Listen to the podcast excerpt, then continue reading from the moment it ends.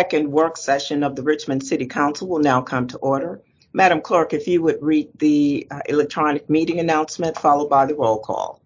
Yes, Madam President. Before we begin this afternoon's meeting, I must state the following for the record. This work session will be held through electronic communication means pursuant to and in compliance with Ordinance Number 2020-093 adopted April 9th of 2020, as most recently amended by Ordinance Number 2020-232 adopted December 14th of 2020.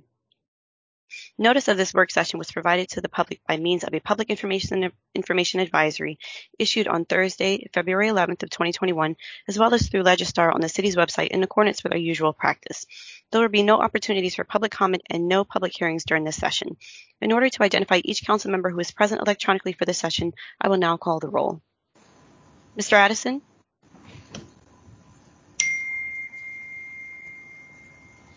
Mr. Addison, if you don't mind, please unmuting yourself. Here, present. Thank you. Um, Ms. Jordan? Here. Ms. Lambert? Here. Ms. Larson? Ms. Lynch? Ms. Trammell? Here. Mr. Jones? Vice President Robertson? And President Newbille? Here. Thank you. Thank you.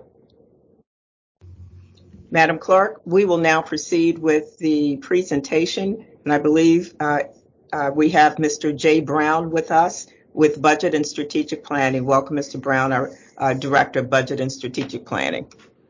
Good afternoon, Madam President and members of City Council. Can you hear me? Yes, we can, Mr. Brown. Yes.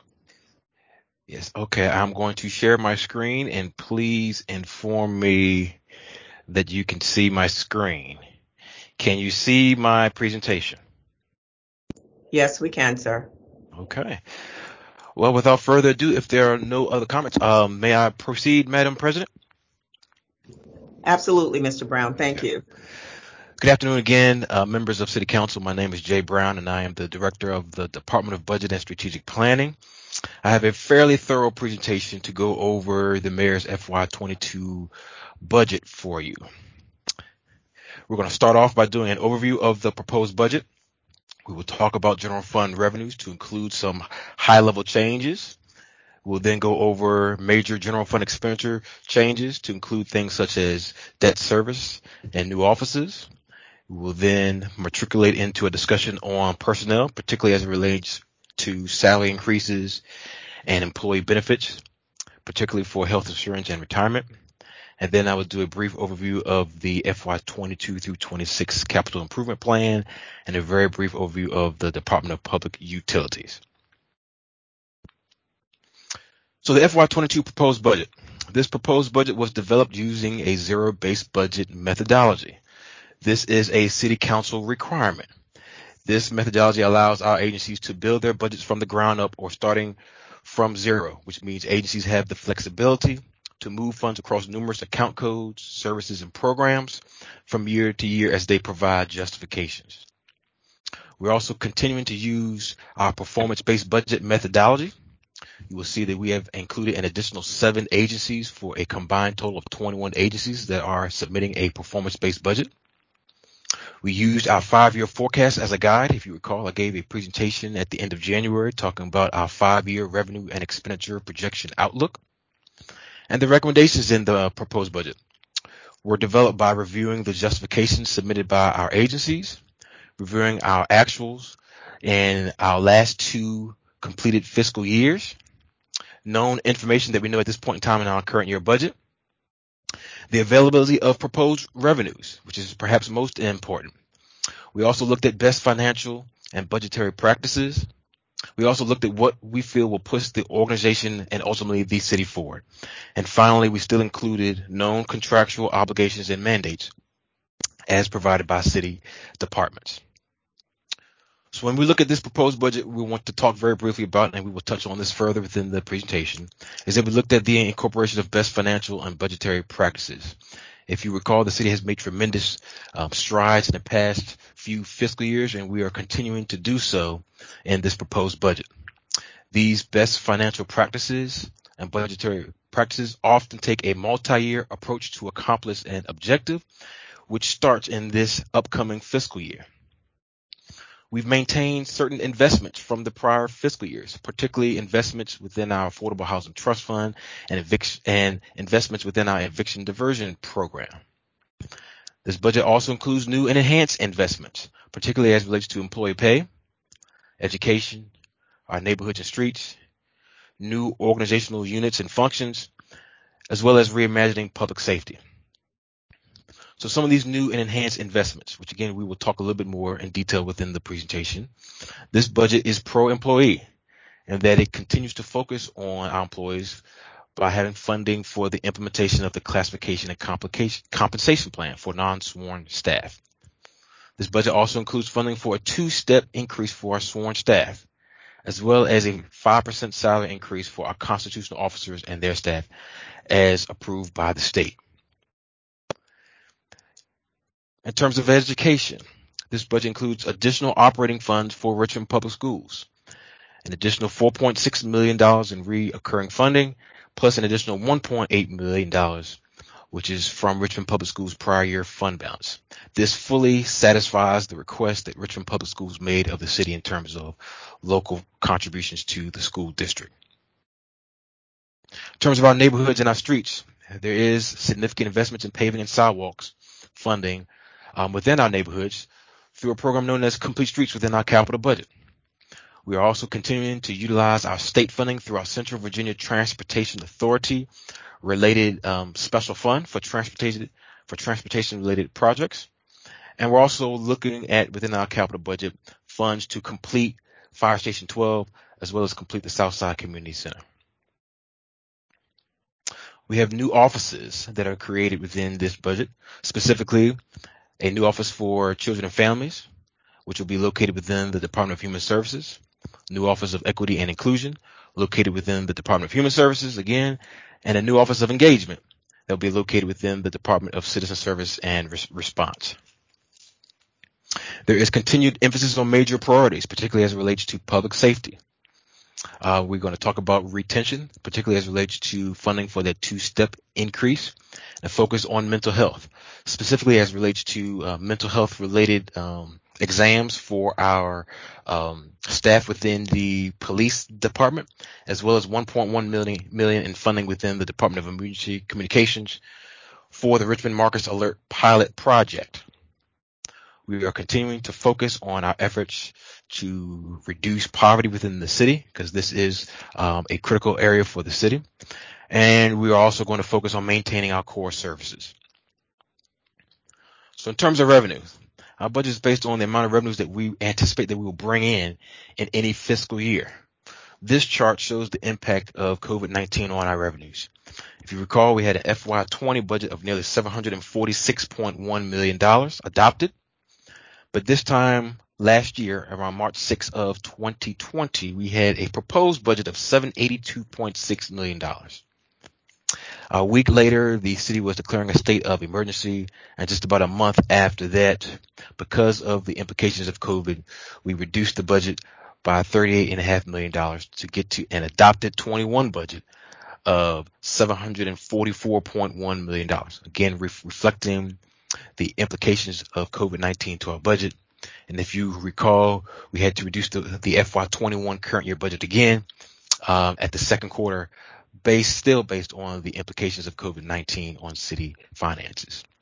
However, the FY22 budget is projected at $770.2 million, still higher than our adopted FY21 budget. However, when you look at our FY21 budget, proposed budget of 782.6, we had one-time funding sources of $3.6 million. When you exclude the one-time funding sources, that leaves the city of about $779 million compared to our FY22 proposed budget of 770.3 million, we have one-time funding sources of nearly $10 million. For a proposed budget, when you exclude the one-time funding sources of 760.4 million, that reflects an $18.5 million decline from the proposed budget pre-COVID of last year of 782 of 782.6 down to 779 to where we are right now when you exclude the one-time funding sources in the FY22 budget. So I state that to state that we are still seeing and reeling from the implications of COVID-19 on our revenues, both in this current year and projecting that moving forward in FY22. So some major highlights in our revenue budget. Our real estate taxes, our largest source, single source of revenue. In our budget, we are recommending to maintain the tax rate at $1.20 per $100 of assessed value. We are projected to realize growth in our assessed value based on information provided by the city assessor. This budget includes a 6.5% increase in taxable real property values in 22 over the prior year land book. This result, results in additional revenues. We are projected to realize about 26 more million dollars in FY 22 as compared to FY 21 just in real estate taxes, again reflective of a very healthy projected housing uh, market. We're projecting increases in several other sources such as our court costs, our payment in lieu of taxes, which is our payment from the Department of Public Utilities, as well as our sales taxes. And our sales taxes we are projecting that to be about $1.4 million higher, uh, reflective of what I call consumer at home habits. Of that, even though we have um, a lot of individuals that are staying or working from home, they're still shopping online, and, this, and the city is still generating sales taxes from those purchases. In the proposed budget, we have a revenue category called transfers in. That budget is $19.4 million in total. That includes again the nearly $10 million in one-time funding sources, and it continues to reflect $9.5 million in the Department of Public Utilities dividend payment. So between FY21 and FY22, there's a $7.3 million increase in this transfers in revenue category. But speaking directly to the one-time funding sources, what are those one-time funding sources that we have in the proposed budget? Well, I have them listed right here. Uh, most of the funding sources are coming from the assigned portion of the fund balance, specifically $5.2 million coming from the capital reserve, $1.8 million coming from the school facilities portion of the meals tax money that was generated by the increase in meals taxes several years ago to help offset a portion of the debt that we have to pay for the constructions of the three recently completed schools. 548,000 from the assigned fund balance for COVID-19 contingencies and 306,000 um, earmarked for the percent for the arts project. That also includes $91,000 as a part of the committed portion of the fund balance, as well as $1.8 million, which is reflective of Richmond Public Schools' request of the city of utilizing their um, prior year fund balance, in this case FY21 fund balance, to be appropriated back to Richmond Public Schools.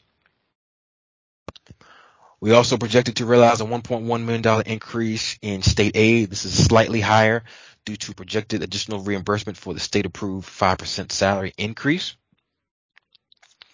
However, we are projected to see declines in other sources of revenues, again reflecting the impacts of COVID-19 in FY22 based on information that we know at this point in time. Um, we are projected to um, see a reduction in our consumer driven taxes of nearly $10 million. This is inclusive of a reduction of about $1 million in the admissions taxes, $5.2 million in the, in the prepared food meals taxes, an additional $1.3 million in the meals tax increase associated for Richmond Public Schools constructions of, of the recently completed three new schools, and $2.5 million reduction in our lodging taxes. Again, completely related to uh, what we anticipate uh, will be a continuation of the pandemic, um, slightly moving forward into FY22. We're also projected to see a decline in our permits and other licenses of $2.6 million from the standpoint that the pandemic has delayed a large number of commercial and residential con- construction projects. And finally, a slight decrease in our personal property taxes of 511,000 and our bank stock taxes of approximately $500,000.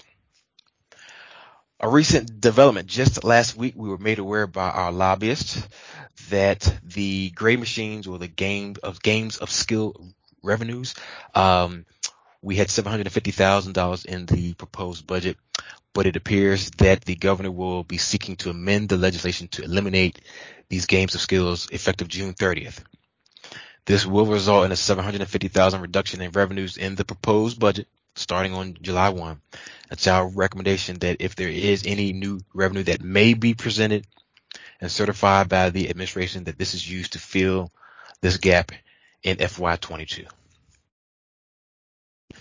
Moving into our tax rate and our fee rates, again, uh, the general fund taxes remain unchanged. There are no proposed tax increases in the proposed 22 budget. However, there are several fee increases to non-general fund um, fees, specifically for cemeteries and utilities. The rate increases in cemeteries is needed in order to ensure the realignment of our fees to the existing local market. And despite these increases, the city will remain the lowest cost provider in terms of burial services within the region. And there are proposed fee or rate increases for our utilities. These increases are needed to ensure that we remain in compliance with our financial policies, to provide adequate working capital for each of our utilities, ensure that we have sufficient cash, and we'll talk about this further in the presentation, for utility related capital projects, to maintain sufficient ratios for our debt and equity coverages, and to seek to improve our bond ratings for our, our Department of Public Utilities. Spe- specifically, these rate increases include a 2.75% increase in natural gas, 2.5% increase in water, 4% increase in wastewater, and an 8.75% increase in our stormwater fees. Combined increase per month for each of the utilities is an estimated $5.27 for residential customers. So in terms of our revenues, uh, now that we know how much revenues we are projected to bring in in FY22, I want to go over some um, brief expenditure highlights in the proposed budget. The first thing I want to start talking about was we focused um, particularly on the pillars of a stable government and the incorporation of best financial and budgetary practices. And you'll see that through specifically three new budget or financial policies that we are seeking to implement starting in the upcoming fiscal year. I will state that we have some legislation coming through a resolution that we will um, like to um, um, um work with City Council for um, seeking to adopt these resolutions that focus on these um, upcoming three policies. The first is that we really need to uh, put some more funding cash towards our capital budget. The goal is to try to get to about 3% of general fund tax revenues within five years. I'm going towards our capital budget, specifically for city facility maintenance projects. The FY22 budget includes an increase of $1.4 million in cash as a contribution to our capital budget for the City Hall um, CIP project. By FY26, the goal is to have an annual allocation of nearly $18.5 million annually of cash going in, into our capital budget. This is the best financial practice. This is looked favorably um, by the rating agencies um, and also can help to alleviate um, a portion of our debt capacity from the standpoint of taking out more in general obligation bonds. Again, specifically for um, city-related facility maintenance projects. The second policy, um, if you recall, um, our city auditor um, recently completed an audit um, discussing the city's o- other post-employment benefits, or OPEB. The city has a liability of nearly $116 million as of June 30th. And our auditor uh, very briefly recommended that the city fund more towards our ARC, or our annual required contribution, in order to fund our OPEB liability. That total liability right now in additional funding is about $11 million. The goal is to get to funding our full liability within three years. So by FY 2024, we're starting that with an initial allocation in this proposed budget of $1.4 million towards the OPEB trust fund. And the final policy is to develop a risk management claims reserve the goal is to get to about 20% of our estimated claims costs into a reserve specifically for our city's self-insurance risk management fund. This reserve will be used to help address uh, periodic spikes in claims that we may experience, like we will experience, um, that I will talk about in the next moment or two. The goal is to reach about $1.2 million within five years. This proposed budget includes a starting allocation of $250,000 towards this Risk Management Claims Reserve Fund. So those are the major financial policies that we have in this budget that we feel that, that will move the city forward and help put us closer towards a path of, of achieving a AAA status. But moving forward um, within what else is in this budget, this budget does invest in city buildings and infrastructure, and I talked about that very briefly. We have cash funding to help address deferred maintenance in our city facilities. The cash contribution to the CIP for city buildings and infrastructure is $6.6 million. That's $1.4 million, again, coming from the policy towards City Hall, and $5.2 million coming from the city's assigned, but, assigned fund balance, specifically from the Capital Maintenance Reserve Fund for both Richmond Public Schools and city capital maintenance projects. This budget invests in our city workforce. The general fund budget includes about $5.8 million to fund phase two of the classification and compensation study. This proposal seeks to increase the salaries of employees uh, closer to the midpoint within their respective job class. Uh, this is needed because this will take steps towards equalizing pay throughout the city while also seeking to address a, a a much larger challenge that we have in the city, which is a growing turnover um, of city staff. This proposed funding um, is recommended to start October 1st um, for $5.8 million within the general fund. In addition to our workforce, we also have funding for our sworn staff for a two-step increase. That's approximately two and a half million dollars. This two-step increase is to one, cover the step increase that was eliminated or removed from the FY21 last year's proposed budget in response to COVID, and two, a step increase for FY22. So this is a step increase for what was eliminated in the proposed budget for this current year and a step increase for FY22. This will help to address retention within our police and fire departments. Uh, the funding level will still be maintained uh, for an implementation date of October the 1st and we want to ensure the transparency of this funding. The funding continues to remain in the national account called public safety lump sum within the police and fire departments for transparency purposes. Other high level changes. If you recall our discussion, um, in January of the five year forecast, we're going to realize a $2.2 million increase in our debt service. This is a non discretionary cost that the city must pay in order for its debt service related costs. Our risk management costs is going to increase by $2 million. The increase is due to prior years experiences and claims, particularly as relates to the civil unrest and workers' comps. And this uh, necessitates the, the the strong need to have a risk management claim reserve um, and that's why a part of the $2 million increase is includes the $250,000 to help build that reserve. So in the future, when, when, when there are additional periodic spikes, there will be a reserve there for management to, um, um, tap into as an option so that the full cost will not be borne by the general fund. In terms of non-departmental, very high level, there's a 950,000 decrease at the departmental level for the entire agency. Um, you will recall I talked about an, an increase in the other post-employment benefits trust fund. That's a net increase of one million one hundred and fifty thousand dollars. We had two hundred and fifty thousand in the base budget. We increased that by one million one hundred and fifty thousand to get to a combined contribution of one point four million million dollars. We talked about a net increase to the risk management transfer of two million dollars. We need to increase our contribution to the Richmond Public Schools CIP Construction Reserve Fund in order to pay our debt costs to, in order to ensure that we have the funding to pay the debt for the three schools that were built. You will see a reduction in our contribution to our Greater Richmond Convention Center Authority. This is tied directly to our lodging tax revenues which, if you recall, I just mentioned that there was a reduction of $2.6 million in revenues.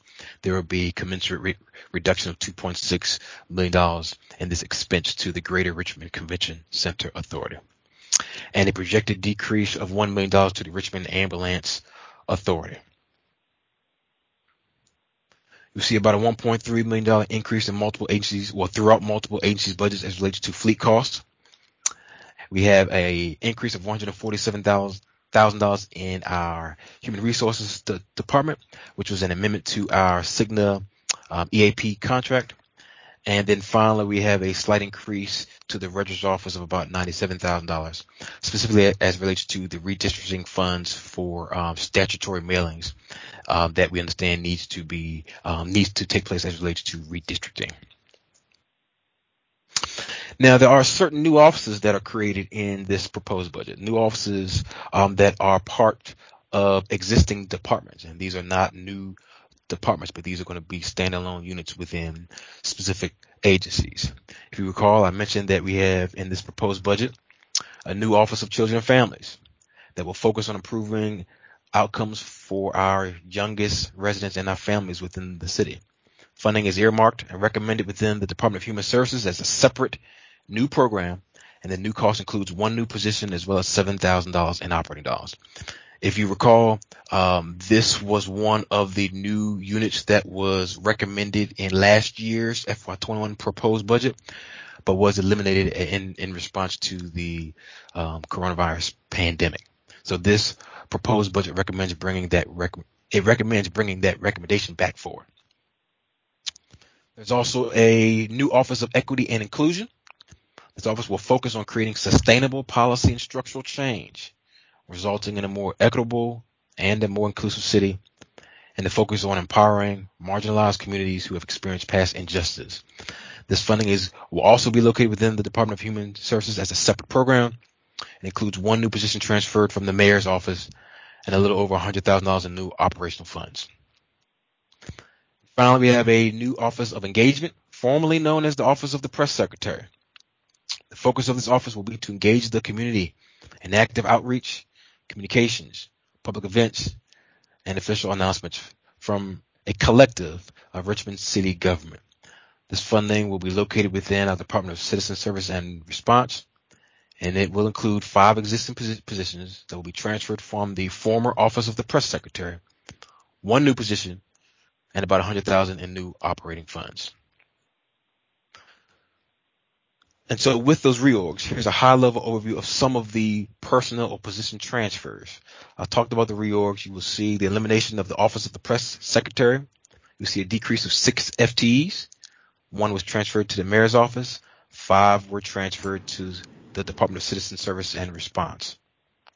The Department of Citizen Service and Response, relative to the reorg, received an increase of six new positions. Five were transferred from the Office of the Press Secretary, and the sixth one is a new AFT. And the Department of Human Services received one new position for the Office of Children and Families, one new position to hire a community safety coordinator, and one new position for Office of Equity and Inclusion that was transferred from the mayor's office. Separate from the reorgs, the Department of Citizen Service and Response did receive an additional two FTEs. These positions were approved during FY21, and they were needed to ensure um, an increased capacity, um, enhanced service delivery and responsiveness within our call center. Now, I talked about debt. Um, there's a, a, little over $2.2 million increase in our debt costs.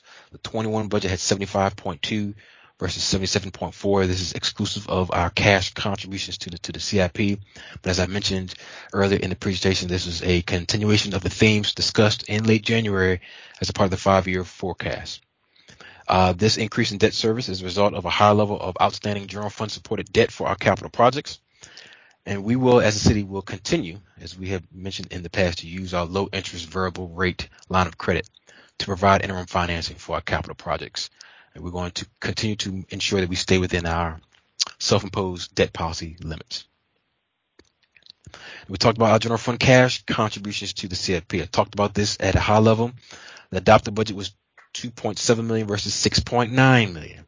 A portion of the funds again that are used from this cash are from the assigned portion of the fund balance.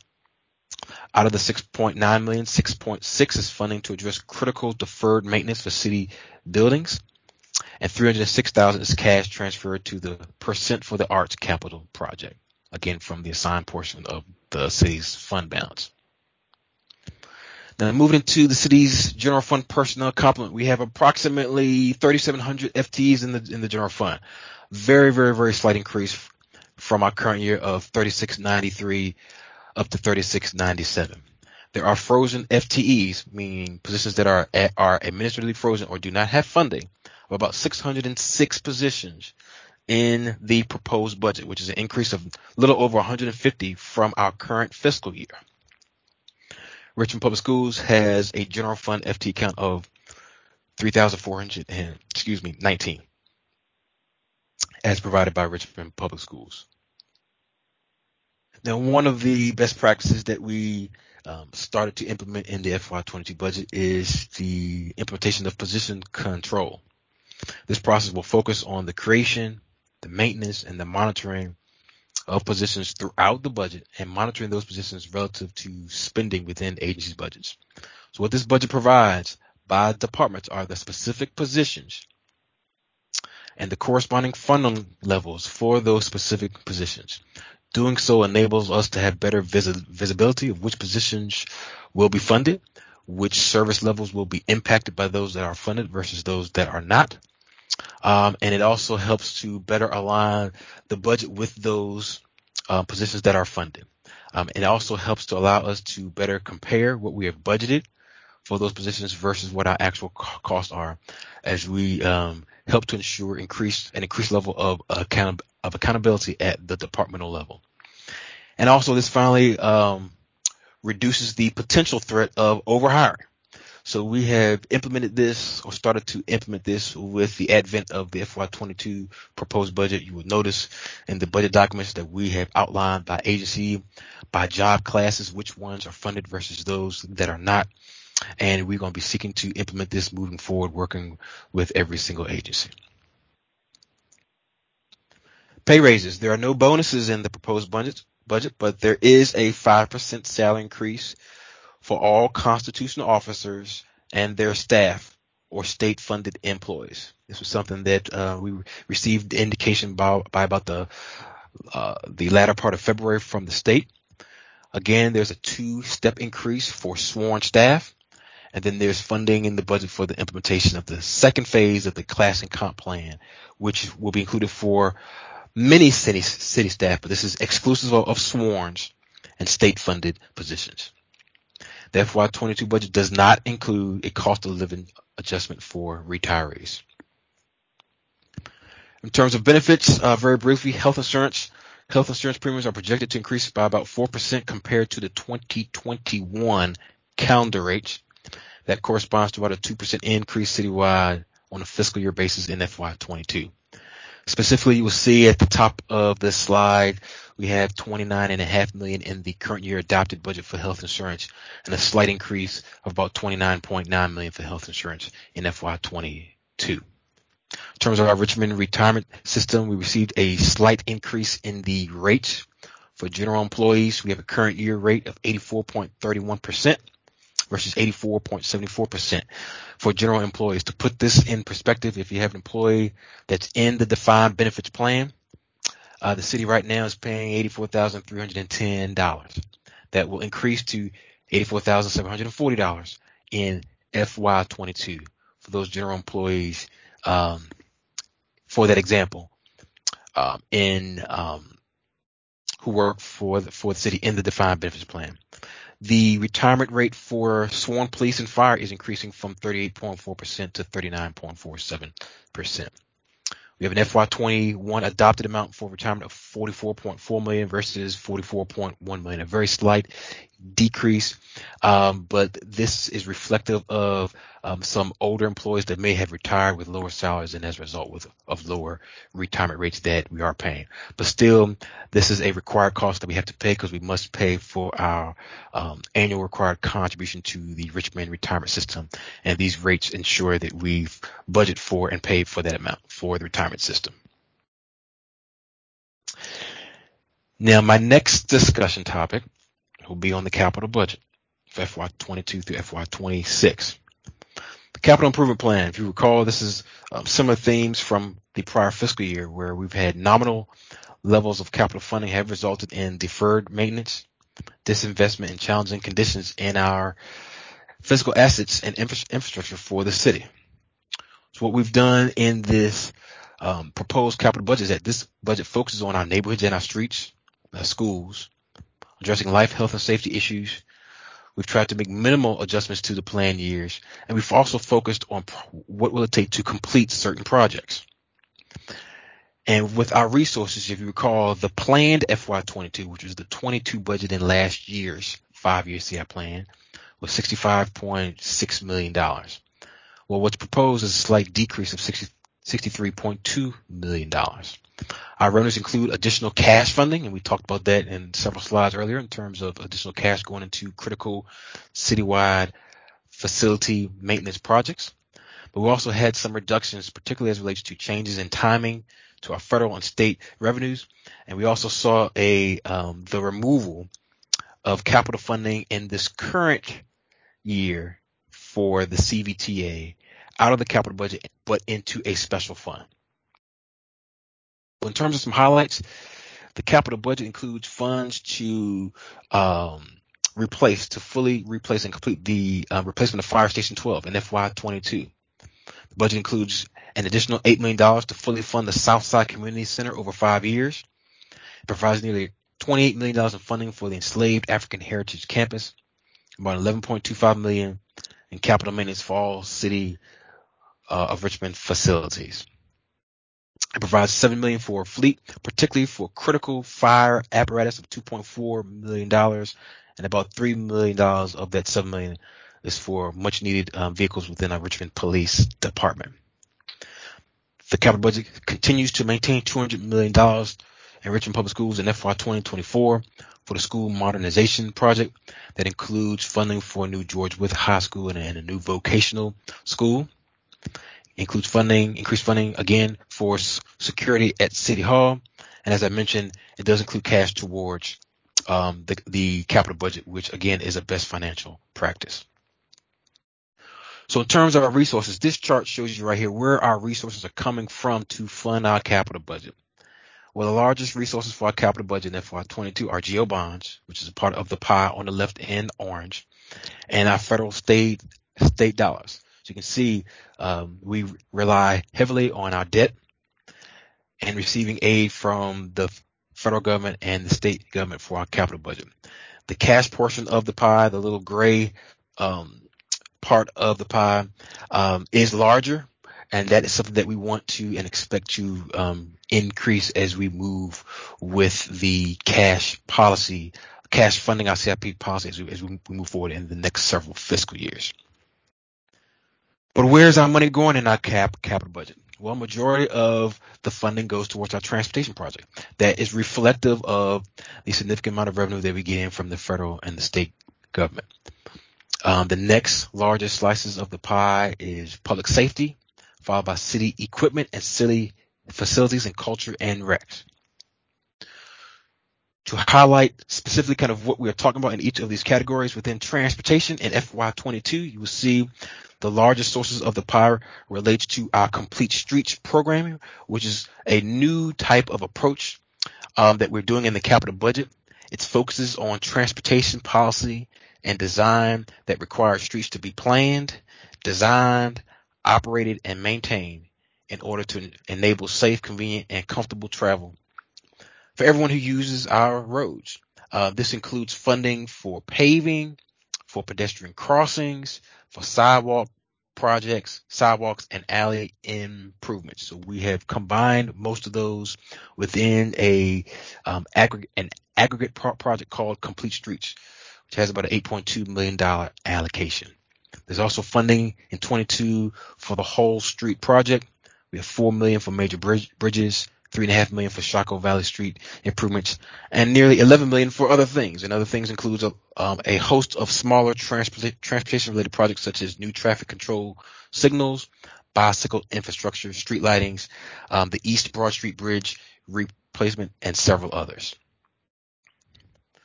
When you look at our capital budget, we have a part of the capital budget related to education. Um, we have $2.1 million recommended for uh, school Richmond Public Schools maintenance. That is all cash. That is recommended to go to Richmond Pub- Public Schools for their maintenance. Um, I will say that as of the second quarter, Richmond Public Schools had about $25.2 million in unspent appropriations amongst all of their um, CIP projects. But this budget recommends $2.1 million, million for school capital maintenance in 22.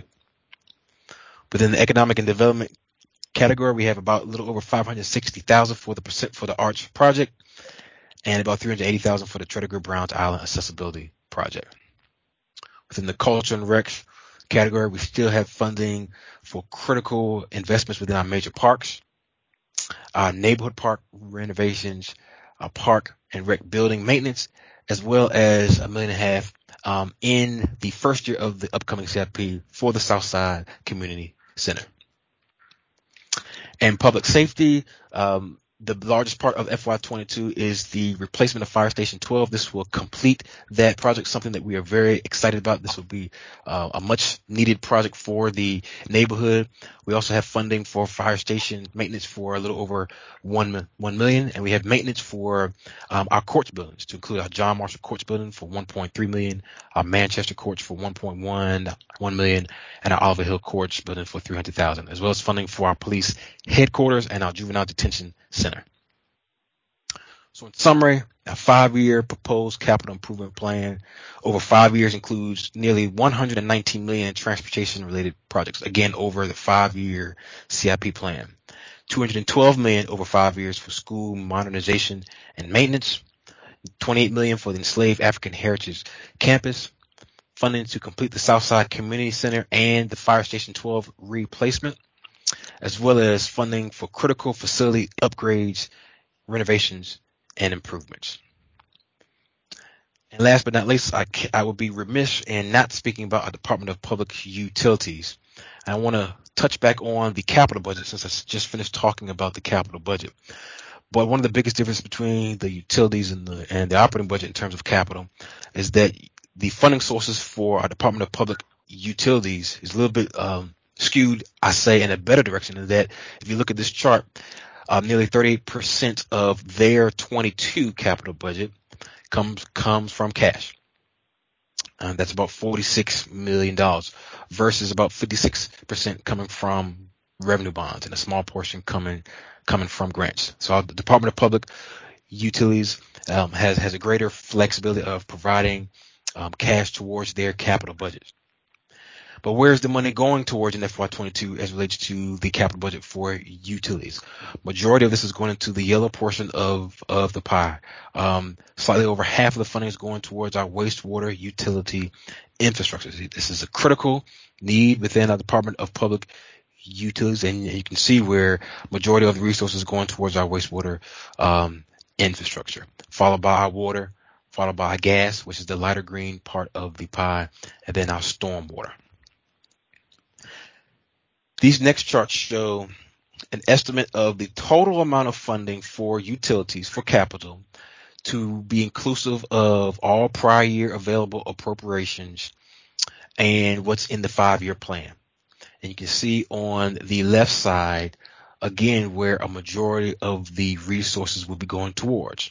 The lighter green part of the pie on the left, $373.1 million is, is again going towards wastewater improvements over five years, followed by water, which is in blue, followed by gas, um, and then storm water. Um, conversely, the planned funding sources, as I mentioned, um, utilities has a greater flexibility in, in utilizing cash for their capital budget. They are using the blue part of the pie on the right chart.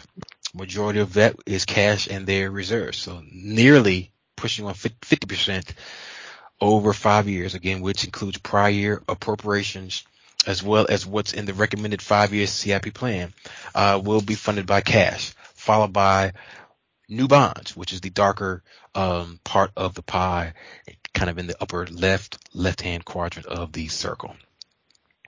But relative to the five-year CIP, this chart right here shows you several um, interesting aspects of our non-general fund um, CIP. The green portion here represents our capital needs that, that can be accomplished with our existing rate structure that we currently have now. The yellow portion represents our capital needs that can only be accomplished with rate increases. And so the rate increases that we have in there for FY22 does not cover all of these needs. There will be a continued recommendation for rate increases over the five year period to ensure that our Department of Public Utilities has the resources that they need to address uh, many of those infrastructure related challenges that I talked about, particularly in the wastewater and in the water area. The red part of this chart represents the companies that cannot yet be scheduled due to a lack of a needed business infrastructure uh, within our Department of Public Utilities, specifically staffing and equipment. However, DPU is working on a plan to build that infrastructure, and once that infrastructure has been built out, they will be coming back and looking at um, their existing rate structure and looking at any uh, possible rate increases in the future to execute projects. Finally, in terms of utilities, I talked about the rate increases. Um, you'll see here on this chart each of the utilities between gas, water, wastewater, and stormwater. The second column reflects the incremental revenues that will be generated by the rate increases. So for gas, with that rate increase, it, it should generate an additional $2.4 million. But the increase, the average or typical increase to a resident's bill is only a dollar and 52 cents for gas. For waste, for water, $1.6 million in revenues that will be generated. It's about a 91 cent increase to a resident's bill for water. For wastewater, about 3.3 million in additional revenue.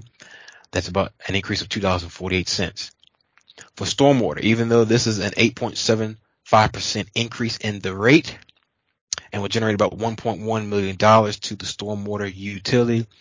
The typical average increase per month for a resident is about 36 cents. So in total, about $8.4 million will be generated by these rate increases that should equal to about an average of about an increase of $5.27 per month per residential um, utility bill. Madam President and members of City Council, that concludes my presentation. I'm here to answer any questions that you may have. We also have staff on the line who might be here to help answer any questions. And if you do not mind, if I can take a five second water break before I answer questions. Yes, that would work, Mr. Brown. Please do. Members, I will uh, call you in the order. Uh, and so we have Ms. Lambert, Ms. Larson uh, in that order as soon as Mr. Brown uh, rejoins us. I'm ready. Thank you, Perfect. Ms. Brown. Thank you, Madam Ms. President. Lambert. Yes, thank you, Madam President. Um, I had a quick question about the employees. Um, I see that we have 606 unfunded positions currently. Um, the question is the raise for all the employees. You said it's like mid-level, the midpoint transition or something to the point. I saw something that said midpoint. Yes. So does that include all general employees as well will be getting an increase, or are you looking at a certain um, portion of the employees of the city? Okay, my understanding is that through the classification and comp plan, um, HR will be working to implement this and that it will only be given to employees that will be eligible to receive an increase. And if we have someone from HR on the call, um, if they can um, ex- elaborate a little bit more on the potential um, eligibility of the classification and comp plan, because um, Councilwoman Lambert, um, not every employee will receive, not every general employee will receive an increase. If you are an employee that is already above the midpoint, um, at this point, I do not believe that you would receive an an increase. But I believe we have someone from HR on the line who can explain this in more detail. Perfect. Thank you. Thank you. Ms. Hello. Mr. Brown. this is- Yes, this is Robin Redmond. That is correct what um, Jay has just said, that um, it is if you are around midpoint or below and you're eligible for this increase, then that would be the increase you receive on the general pay plan. It doesn't right now um, consider that everybody would get something. Thank you, Ms. Redmond. Mr. Saunders, did you have something to, uh, you wanted to add to that? I would just say from a kind of a, a round numbers estimate um, for to, to try and get to Councilwoman's question. So with out of the um, FTEs of 3,697, of which 600 are not um, funded, so that means that you have a little shy of 3,100 um, positions or FT uh, actually funded positions. Of those, uh, I would, would kind of just to give the councilman a ballpark, about 2,500 or more are below midpoint today. And so we'd be working to bring those up. So we do have about roughly 500 uh, positions that that have been making, uh, you know, at or above the midpoint for their position, um, likely based on uh, their their years in job, et cetera. So not to say that that's not a gap in our um, goals to address employee compensation citywide, uh, but to address it for the 2,500 or more who are below midpoint today is a significant step forward. Okay, and so when you say midpoint, is that um, um, when you say almost vested, like two two years or 2.5 years into employment? Is that what you're talking about? Employees who haven't reached that? Well, um, if I could back up just a little bit, and again, I may have Robin back me up here, but uh, a couple of years ago, the city completed its uh, class and compensation study that looked at all positions within the city, all, uh, and so they ascribed a market midpoint, both a minimum, a maximum, and then a midpoint based on the actual position you were that employees were in. There was also some some um, you know position consolidation, et cetera, as far as um, you know condensing the number of actual specific job titles we have within the city. Um, but the main focus was looking at what a competitive market wage would be, which you would say is, you know, either at or above market midpoint uh, to be truly competitive. And so this is about achieving the the pay scale that was outlined in the Gallagher study. Okay. Thank you. I appreciate the answer. Thank you, Councilwoman. Thank you. Ms. Larson? Um, thank you, Dr. Newbille.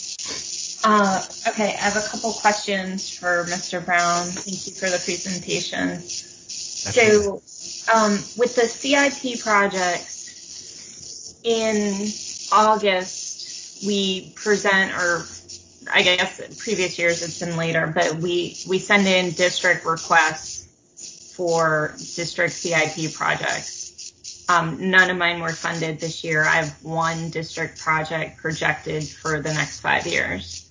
Um, and maybe this isn't a question for Mr. Brown, maybe it's a question for our staff. I'd like to see, you know, how many of those district requests are, are getting funded.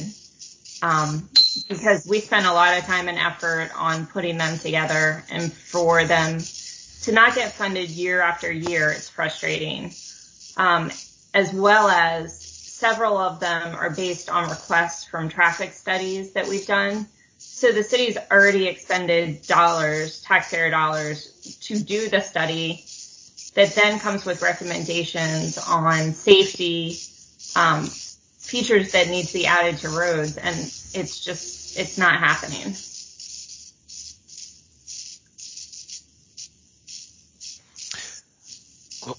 Councilwoman Robinson, I, understand your concerns, I will say that in our capital book, we do have a listing of all of the proposed capital projects by council district. That could be a first start. And um, not knowing exactly what requests that you may have made, I know that a majority of the council members' requests are transportation related, particularly as relates to paving. Um, we can definitely sit down with you and any council member working with our Department of Public Works to identify specifically what paving or sidewalk projects uh, may be um, um, on deck, for lack of better words, um, relative to specific council districts. Okay, I, I'm happy to sit down with you. I would really like somebody to do an analysis of the requests that council members put in and how many requests are fulfilled. I'd like to see that because if we're spending all this time collectively, nine different offices, putting in these requests and year over year they're not getting funded, then why are we why are we even? Um, so Dr. Newbille, I don't know yes. if that's something our staff could do or something the mayor's off budget office can do, but I would I would like to see that because at least it's not working for my office. I'm not getting things funded. Okay, Ms. Larson, I Mr. Saunders, did you want to speak to that particular item or something Perhaps else? maybe it's less of a direct response to Councilman Larson's comment or, uh, or question about an analysis by district, but um, I would say that the administration would like to engage in a conversation with the council uh, about beginning our conversation, particularly related to the capital budget earlier uh, into the summer and fall. I think there is, um, I would call it perhaps a misconception of whether um, district projects or proposals are, not being funded or perhaps um, just a broader understanding of, what is or is not capable of being funded in our capital budget based on available resources. Thank you, Mr. Saunders. Ms. Larson, I will um, follow up, have follow up conversation with our staff and Mr. Brown, our staff may need to, I, am sure will need to uh, work in conjunction with you to delineate uh, per Ms. Larson's request, the district requests and uh, that have been included this year. So I'll follow up with Mr. Eichenberger. Are you on the line at this time? I believe Bill is, but um, this is Samson Anderson. I am also watching okay. uh, from the chief of staff's office as well. Sure. And Ms. um, I'm, I'm here, but Samson's going to answer your question. Thank you. I'm sorry, I couldn't see your uh, your little symbol there. No problem. Mr. Anderson, yes. Um, I, have been reviewing the CIP for this year for the Chief of Staff's Council's office, and I have broken out started the breakout as far as um, what is being proposed and planned and funded by district. Uh, a further breakout would need to be done in regards to what y'all request. I have not gotten to that step yet, but I can, okay. uh, per a council member Larson's request, delve into that. Um, those are usually submitted to, uh, in the past to Megan. So I would go through her files and, and get that information for y'all in regards to that comparison. As far as the majority of, of y'all's requests being paving related, there is a, a slight change in the capital uh, improvement program this year where a lot of the paving and the sidewalks, etc., were all lumped into one line item of called complete streets, whereas there had previously been several other programs broken out. Um, and so we might the council members that would like even more detail than what I can give might want to do a meeting with administration, um, with DPW, DPU, etc., um, over what's included in complete streets compared to their district, because that would so, be another level of detail, if that makes sense. Sure. And so the, what you described initially, um, is that possible to have for our next work session so members can have that? And then if there's greater detail. If, if Ms. Ms. Newbille, can I address yes. that? This is Bill Eichelberger. Yes. Samson is working on doing his capital presentation for the budget work session on April 12th. Okay. And okay. We've been working to get the operating and revenue presentation together for the next budget work session. So it, it might be best for us to um, just continue on with the, the plan and Samson can work uh, with me and with the administration to try to build some of these things into the presentation he's going to do on the 12th. Um, and if you've got any specific questions about capital, if you want to send those to us, we can try to get answers. Um, and if they're very specific, we won't build them into the presentation, but we would be able to get answers from the administration for you. I hope that helps. Yeah, so if I heard you correctly, the district specific um, uh, kind of discussion on the 12th uh, to be included, and if it's great, even greater specificity, then we'll get with members and the administration to get that information. Exactly. Did I get that correct? Okay. All right. Ms. Larson, will that work? Just, yes. Just a quick follow up. So, yes. Um, and a clarification. My requests are not pave this road. My requests are infrastructure requests. Um, so so I'm interested to see if any roads are going to be paved in, or proposed to be paved in my district next year. But this conversation I'm having about the CIP request is separate from the road. Okay. And but oh. I, I do have another follow-up question related to the budget presentation. So, Yes. so if I am not the only council member who is not getting things funded in CIP, and I'm sure we all have a handful of things that have been in the pipeline for years, and we just continue to get them not funded. So, um, Jay had mentioned that had I think 25 million left in CIP um, CIP spending, as well as I mean they've gotten dollars, stimulus dollars, and I assume some of those dollars are being used for um, maintenance and whatnot on schools. So I, I would like to see where we are year to date on that school CIP. I support putting more money there, but if there's if there's money that we spend here, then we need to look at allocating it to other infrastructure. And one of the projects I put forward is infrastructure in and around Westover Hills Elementary School. So this is a city project directly related to road safety. Okay.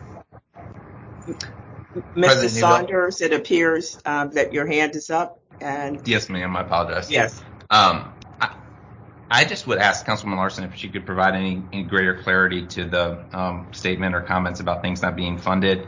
Um, I believe there's roughly $27 million in capital projects currently underway in the fourth district. So I don't know, but that's I- I- it seems like a pretty significant um, investment in the fourth, and so I just want to know if you could provide any greater clarity. Okay, so if that, I- Miss Miss I Larson? can send you the spreadsheet that I sent in in August. It has a list of CIP projects. And when I looked at what you all put in your proposed budget, none of them are funded. So that doesn't mean I don't have ongoing projects. I mean, I have the Forest Hill um, project that's been in the pipeline for nearly 15 years. That's a $20 million project. Um, I'm talking about stuff that has come up in my last four years of service that I've put in, made requests to get it funded. And I think maybe I've gotten one item funded during that time.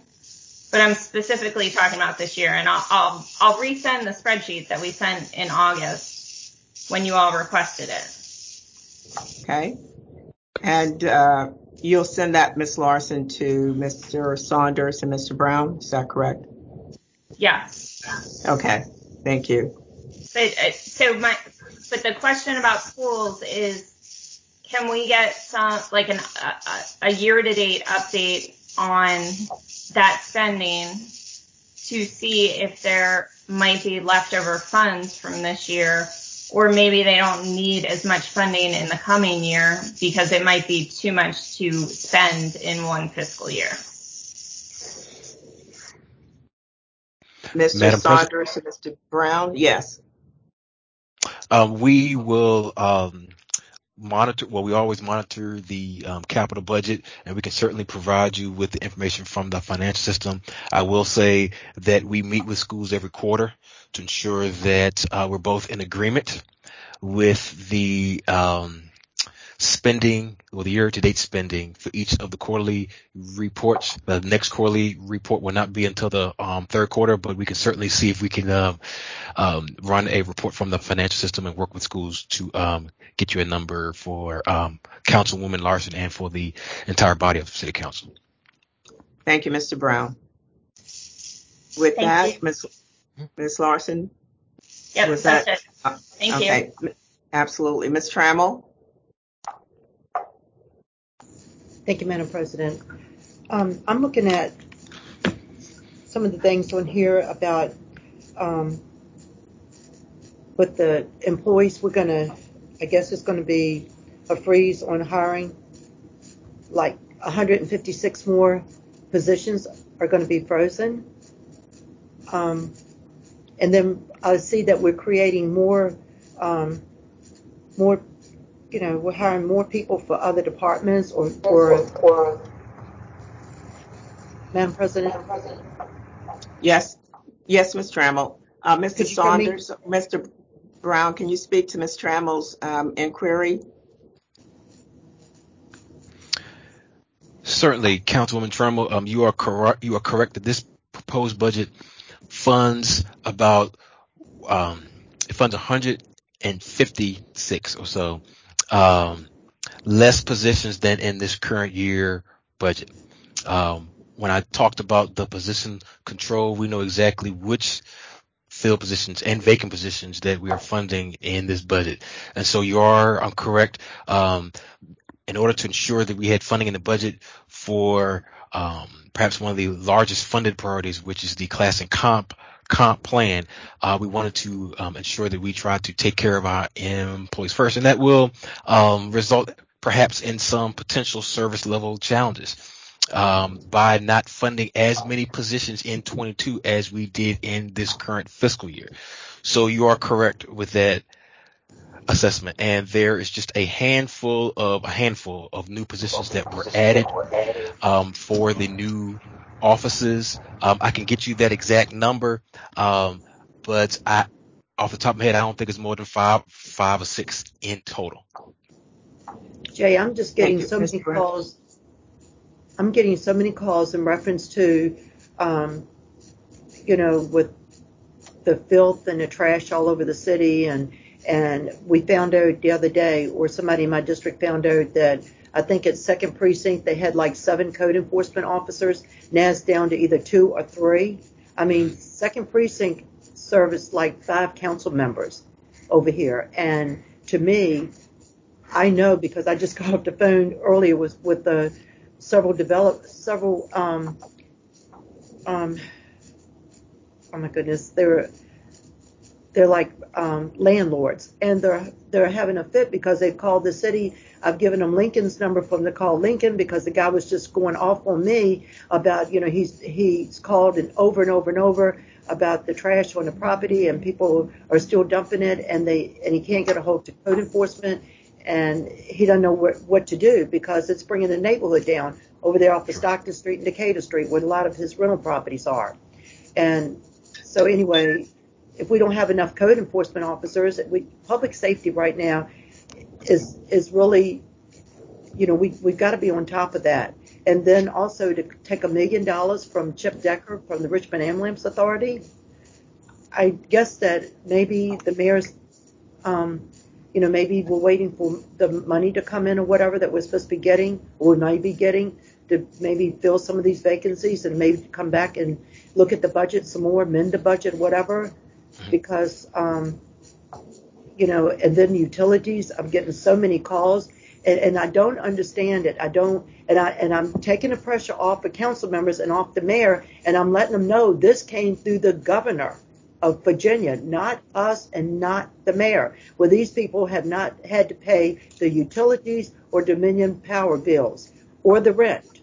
And so many people ask me, who's going to help us now that we have paid month after month? We've struggled paying these utility bills, and now we're going to get hit with them, as it was in the paper saying maybe five or ten dollars more extra a month. How do you all expect us to survive?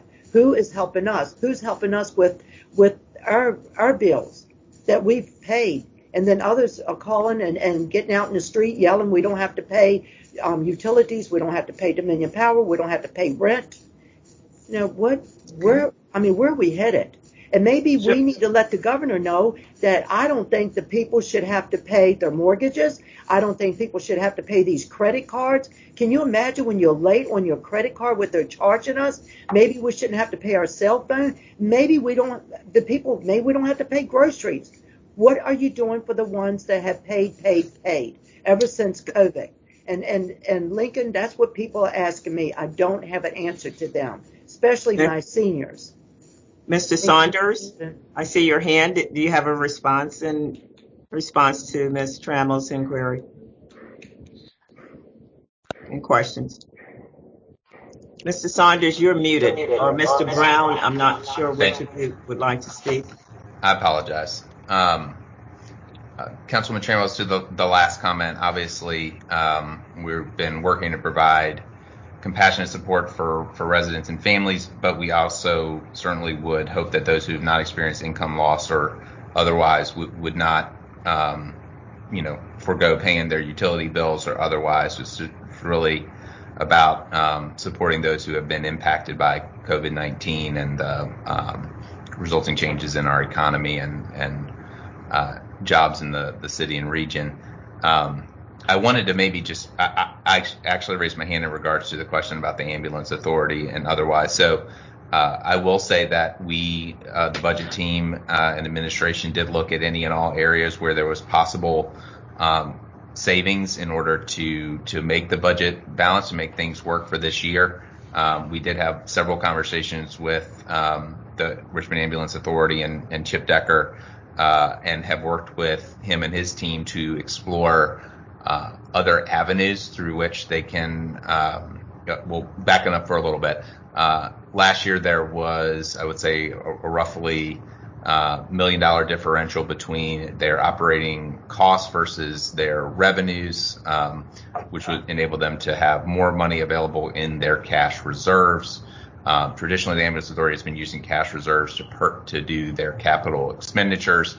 We've worked with them to look at other options, including taking advantage of the local government leasing program for that would be available to the ambulance authority that will reduce some of their current year costs uh, in order to to maintain their ambulances at the the level that they certainly expect them to. So we've been working collaboratively with the ambulance authority um, through this process, and um, you know, to certainly hope that as revenues improve, et cetera, there there is more that we can dedicate to the ambulance authority. But this was a responsible allocation for them, given both their operating surplus last year and the opportunity for them to not use cash to purchase capital that could be leased. Thank you, Mr. Saunders. Mr. Brown, is your hand up as well? No, ma'am. Okay, I just saw a blinking there. Okay, so. Madam President, Madam President, one more yes, thing. Ms. Drummond. Please. Ms.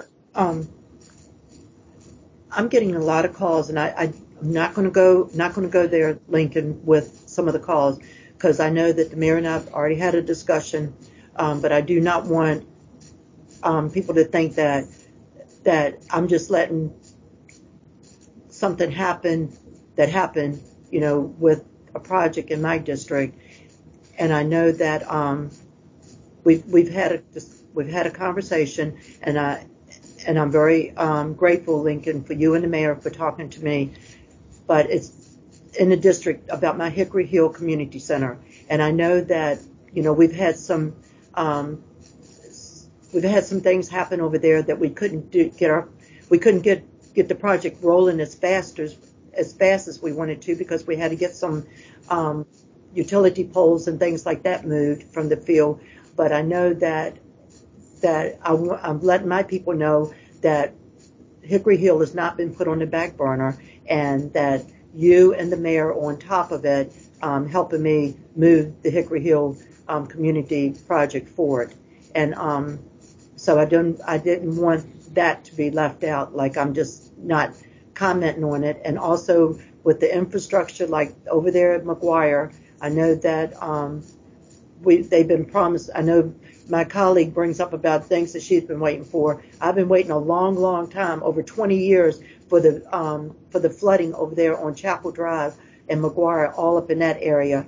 And I've been promised that it's going to happen this year. Also with streets, been waiting 30, 40 years for a neighborhood to be paved, and that's the um, Dearborn um, subdivision. And they, you know, they've been waiting and waiting, and I know that we've been promised that that's going to happen. So I just want my colleague to know that, you know, being on council for 20 some years, things don't happen overnight. And and yes, I'm very, I get very, very frustrated, and and so did my citizens, especially when we've made promises that have been broken. But I do believe that um, that these projects are going to happen, and I know I appreciate you, Lincoln, for taking your time every month to have a meeting with me and also the mayor so that we can be on the same page. Thank you, Madam President. Thank you. Uh, Mr. Addison? Thank you, Council President. Um, Dr. Brown, thank you for the review. A lot more detail from the initial presentation back in March. Just a couple questions. Um, one, uh, with the potential of the recovery money coming in the next 60 days, I think that's what the code says. Um, how have we outlined any eligible projects or expenses that are due to be eligible for those types of funding? And if we haven't yet, can we create a kind of a shared task force to explore what that could look like to see what, what projects or funding initiatives could be eligible under our city aspects for the recovery funding. Um, and I think the question around schools would be imperative to have a discussion around as well, just because I feel that there are a lot of projects that fit under that classification for expenses, and a lot of it's due to education. Just wanted to make sure we were thinking about the best step forward. And it seems like, to Ms. Trammell's point, um, the Richmond Ambulance Authority could fall under some of that um, requirement as they are a frontline impact of response to COVID in our city. So just wanted to kind of see how we could have that conversation as Sure. we prepare for that revenue be coming in. Yes, sir. And I Yes. think, um, Councilman Addison, uh, that's a very timely question. Um, staff have already been doing their research on the ARP funds, particularly as it relates to the limited information that we have now on the allowable uses. Uh, the city is poised to receive some funding. I think we're still waiting on definitive guidance, uh, but we've already started to do our research on what the allowable, on what we understand the allowable uses are. Um, we are also working on developing a um, summarization of the multiple funding sources that the city has coming in to include what we have already used in CARES funding, um, the additional funding coming from ARP funds, um, the additional funding that schools has coming through, um, I believe around $55 million um, in CARES funding as well, and ensuring that we understand exactly what those funds can be used for. What are we spending spending it on? Um, and we're also um, uh, reaching out to our neighbors to see what their plans are. I can't say that we started doing that last week, and um, the, uh, either VML or, or, or VACO, and I believe Henrico have already indicated that um, they're still waiting for more guidance for the federal government until they come up with those plans. But I can say that we are actually starting to do that research right now on what those allowable uses are. And I imagine that there will be some sort of a collaborative process uh, between administration and um, council as we move move forward in understanding what the funds can be used for, um, and working together to identify um, what those priorities are um, rel- relative to um, those additional funds. So um, that was that was a very time timely question, and uh, staff have already started to do their research on that. And I'll ask Mr. Saunders to speak to this as well. But Mr. Addison, um, to that point, we have begun conversation to relative to the ARP funding to come in in a collaborative process between council administration looking to bring something back to the body. Uh, Mr. Saunders? Uh, yes, thank you, President Newbille. Not not a whole lot to add to that, other than just to affirm what you just suggested there. We have begun the conversation with council leadership, uh, budget staff, as well as council staff are are working together, sharing documentation related to the various funding uh, mechanisms and allowable expenditures that that we can consider. Uh, with this funding, um, and we are looking forward to establishing a, a collaborative process with City Council um, I believe that that may be in council's court to kind of decide a little bit of what that structure could look like, whether we would like to use um, uh, budget sessions, uh, finance committee, or um, GovOps meetings per se, whether as to so to when and where to structure those conversations. But uh, we certainly are beginning to map out um, both the what the what the legislation allows for, waiting for that uh, more definitive guidance from Treasury, and look forward to that conversation with City Council.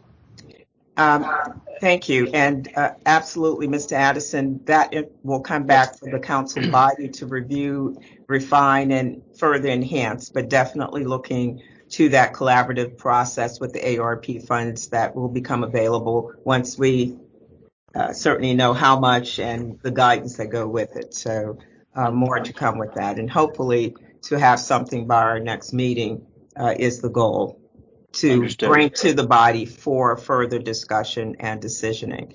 So with that, I don't want to One- lose. Yes. Just one last follow up would be around the revenue projections. Pretty, I, I'm sure we've noticed they're pretty flat compared to last year's um, budget. Are there any state indicators that show any? You mentioned that the sales tax, internet sales, um, could potentially offset some of the loss of sales tax revenue from some of our storefronts, uh, based upon those sales being done from our addresses in the city.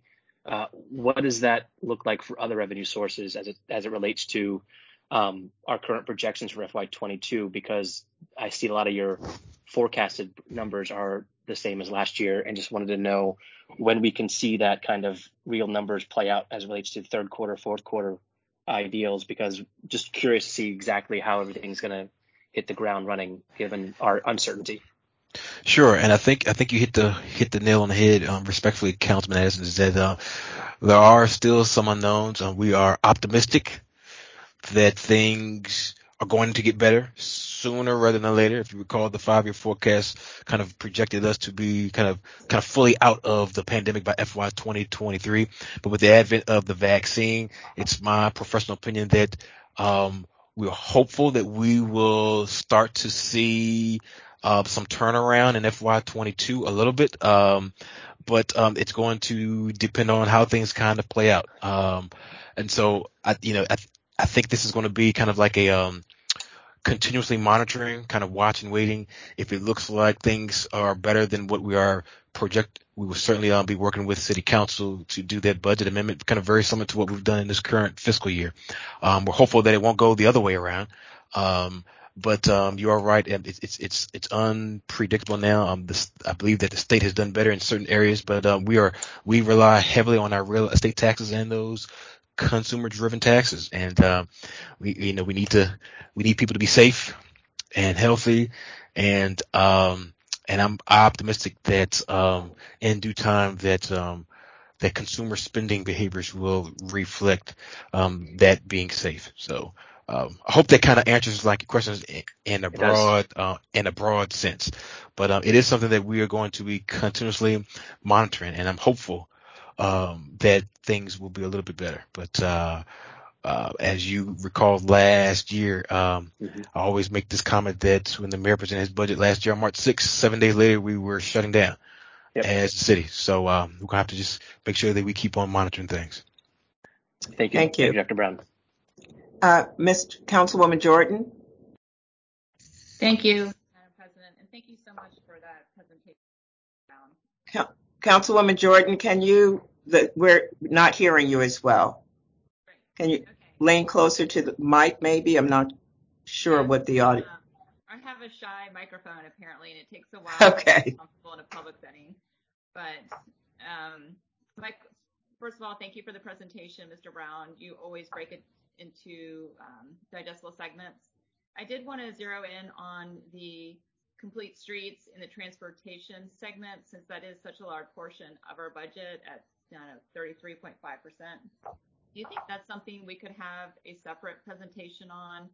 Um, like the fourth district, the second doesn't have any CIP projects right now, and a lot of the requests that our district and I feel like many of the other districts have do revolve around sidewalks, streets, and some of that city infrastructure. So I would love to see some more detail in um, another presentation if possible.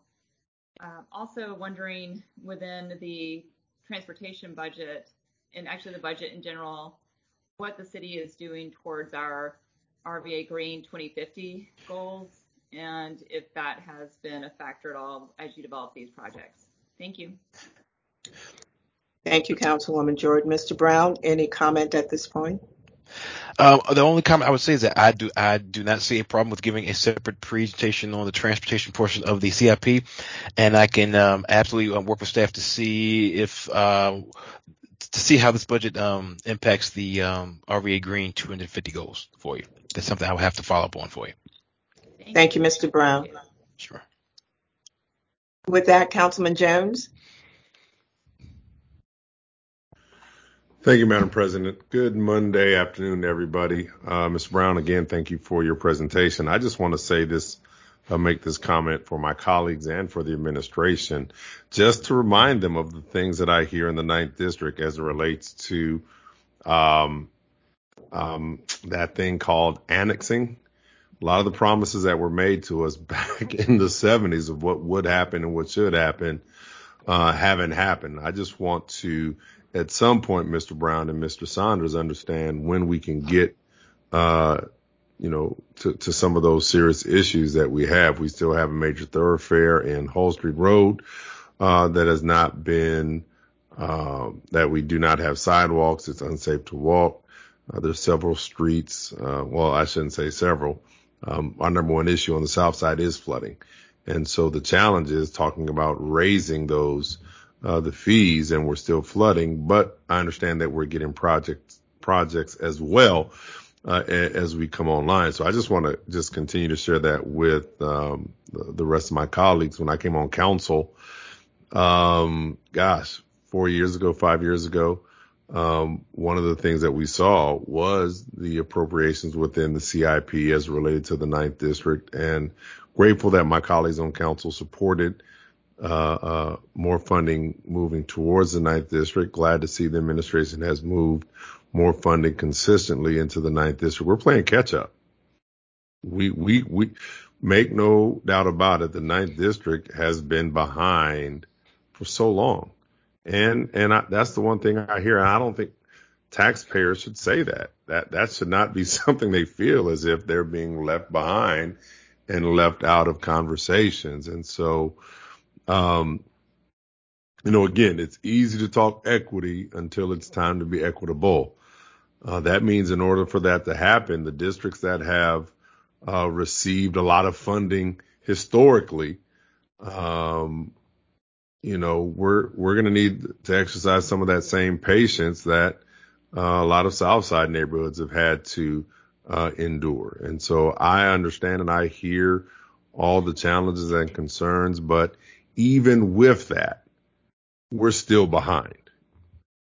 No matter what happens as of today, um, we are still behind. And so, Mr. Brown, at some point, I would really love to sit down in the coming months and talk about um, the financial impact of, you know, those promises of the annex. And again, I know none of us were on council in the 70s, uh, when that happened, but I have a lot of residents who are here and they remember and they know and they're concerned and they have a right to be.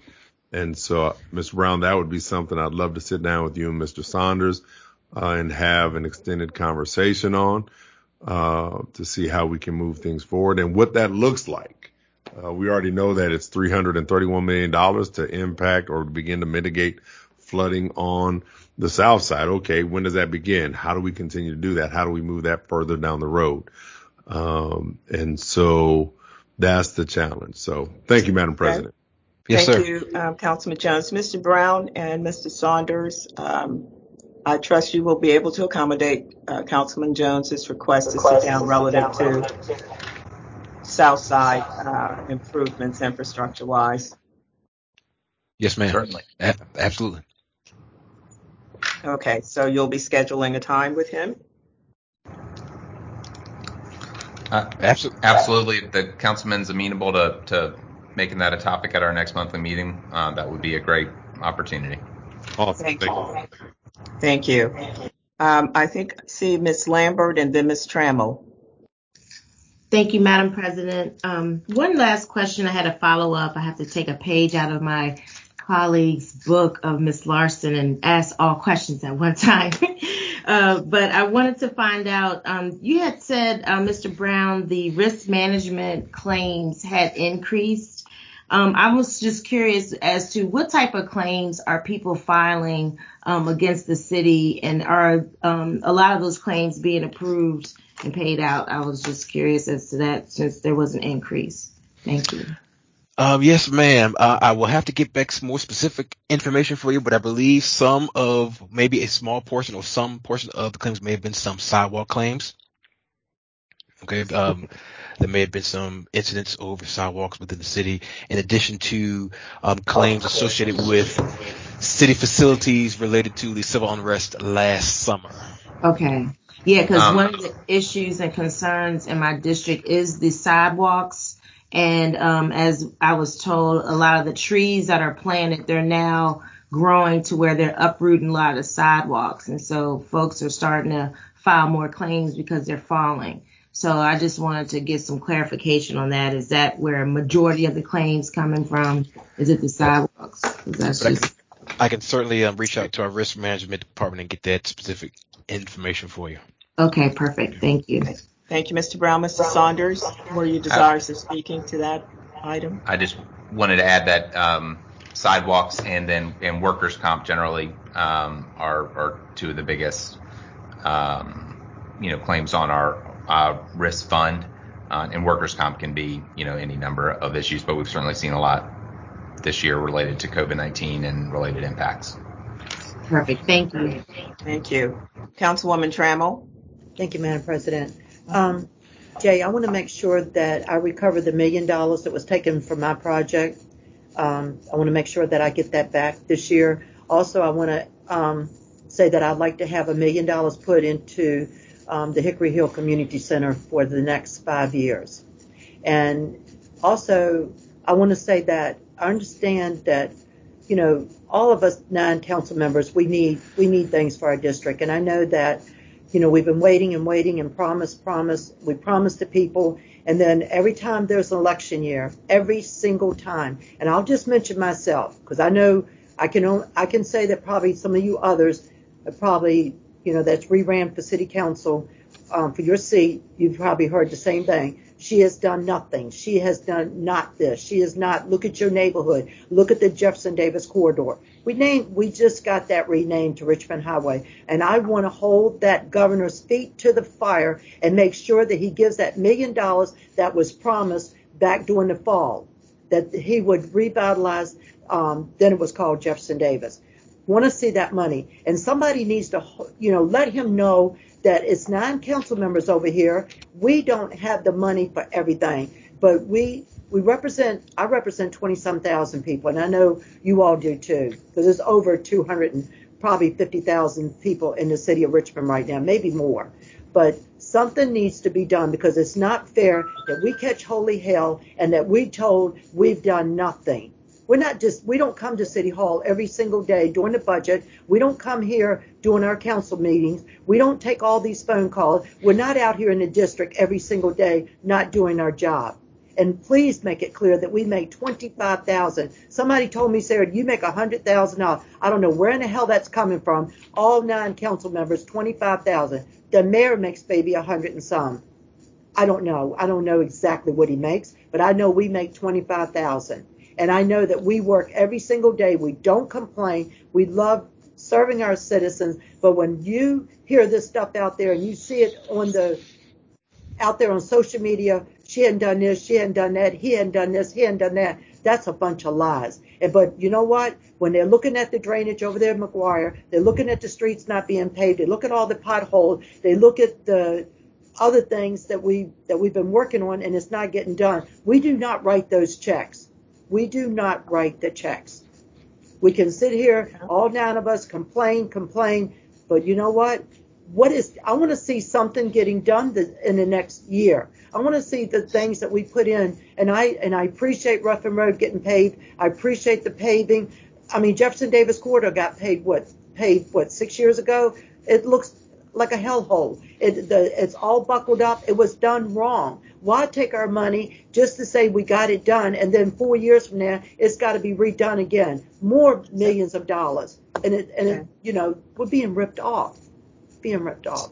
But that's So- and I okay. know that I'm upset, but when I'm getting these calls and somebody just said, you know, I called the mayor's office, I can't get Lincoln. Well, Lincoln will uh-huh. call you back. He's in a budget meeting with us right now. They want to know about the million dollars. I told him the million dollars is coming back for the Hickory Hill Community Center. Thank you, Madam President. Thank you, Ms. Trammell. And uh, I'm assuming Mr. Saunders or Mr. Brown will speak to, um, all, several of us will be bringing forth amendments uh, during the budget amendment process. And so um, Ms. Trammell has indicated that you already will be working with her. And so, Mr. Brown, are you trying to weigh in or Mr. Saunders in that regard? Um, Dr. Newbille, no specific response other than Ms. Trammell, if somebody's reaching out, we'll definitely get back to them um, and separately look forward to working with council on any um, amendments. And yes, we are working in our capital budget to make sure we are able to fund uh, as many of our community projects as possible. We are, I believe, trying to be slightly more intentional to make sure that we can we can actually complete a project based on what's funded uh, as we then work through um, work through the list and get to as much as we can. But look forward for future, So- future conversations on that topic. Okay, so you will be meeting with Ms. Trammell relative to the item she ra- she raised. Is that correct? Of course, yes, ma'am. Okay, thank you. Mr. Brown, was there something additional? No, ma'am. Okay. Members, uh, any additional questions at this point? We have several follow-up items which uh, Mr. Brown and uh, Mr. Saunders will come back with us on as well as our staff. Our next budget work session is scheduled for the 5th at, uh, that should be at 1 o'clock as well. Um, Mr. Eichelberger, do you want to just confirm that for me? Um, yes, ma'am. The next budget work session is at one o'clock on April 5th. That's what I And have. The main topic of that presentation is going to be your staff's uh, analysis of the mayor's proposed operating budget. Again, the, the capital budget will be the week after that. Um, on a, a going back to a topic of discussion from a few minutes ago, I just want to make sure that the council members understand the time frames that, or at least what we know now about the time frames uh, of the federal ARP money. Right. As I heard somebody mention that we'd be getting that money within 60 days. That's probably not correct. Um, what's going to happen within 60 days of the president signing that that legislation is that the Treasury Department is going to provide their guidance. And that guidance is also going to probably include the definition of a certification process that the federal government will ask the city of Richmond and all other localities to provide back to Treasury. And then the way it reads is uh, the localities will get their monies within 60 days of providing that certification. So getting this money is not imminent. And we do have time to work with the administration and others to flesh it out and develop a process that will, you know, accommodate everyone. That's all I have on that. Thank you, Mr. Eichelberger, and we definitely will be doing just as you've indicated in terms of developing that process and path forward. Ms. Larson, I believe, Councilwoman Larson, I believe I see your hand there. Uh, thank you, Dr. Newbille. Um, just in light of what uh, Councilmember Trammell brought up about the ambulance authority getting a million less dollars in their budget this year, I think it would be good if we could um, get an update from Chip, Chip Decker when we get the presentations from the other department heads to just hear what um, impact that would have. Okay. We will certainly um, look to include a Ms. Larson uh, when those presentations come forward. Thank you. Thank you. Members, are there any other questions or comments at this time? Seeing none.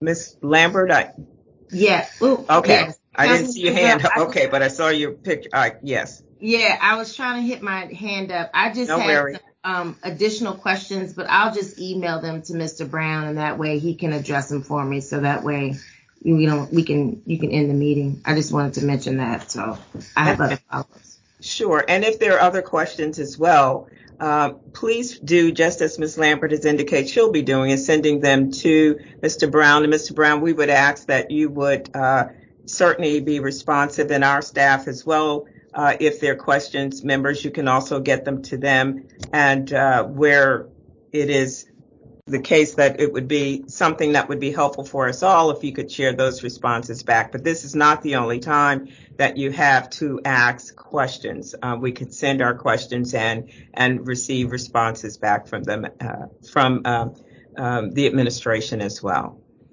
With that, any other items? Okay. Seeing none, members, thank you for joining uh, this second work session. As indicated, the third work session for uh, council will be on the 5th at 1 and look forward to your joining then. And please get any questions, um, as was just indicated, to uh, Mr. Brown and or Mr. Saunders. And there are several follow-up items that they've committed to. Um, and so we look forward to um, that those actions occurring as well. With that, members, the second uh, budget work session for Richmond City Council is now adjourned. Thank you, everyone.